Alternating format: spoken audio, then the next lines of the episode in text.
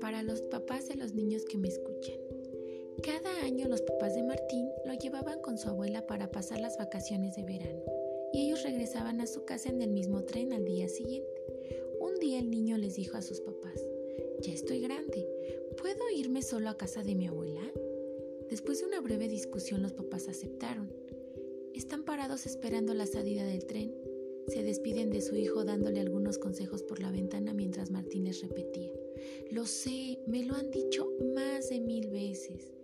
El tren está a punto de salir y su papá le murmuró a los oídos. Hijo, si te sientes mal o inseguro, esto es para ti. Y le puso algo en su bolsillo. Ahora Martín está solo sentado en el tren tal como quería, sin sus papás por primera vez. Admira el paisaje por la ventana. A su alrededor unos conocidos lo empujan. Hace mucho ruido, entran y salen del vagón. El supervisor le hace algunos comentarios sobre el hecho de estar solo. Una persona lo miró con ojos de tristeza. Martín ahora se siente mal cada minuto que pasa y ahora tiene miedo. Agacha su cabeza, se siente arrinconado y solo, con lágrimas en los ojos.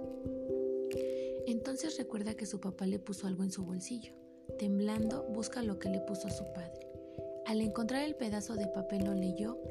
En él está escrito, Hijo, estoy en el último vagón. Así es la vida. Debemos dejar ir a nuestros hijos, debemos confiar en ellos, pero siempre tenemos que estar en el último vagón vigilando, por si tienen miedo o por si encuentran obstáculos y no saben qué hacer. Tenemos que estar cerca de ellos mientras sigan vivos. El hijo siempre necesitará a sus padres. Autor desconocido.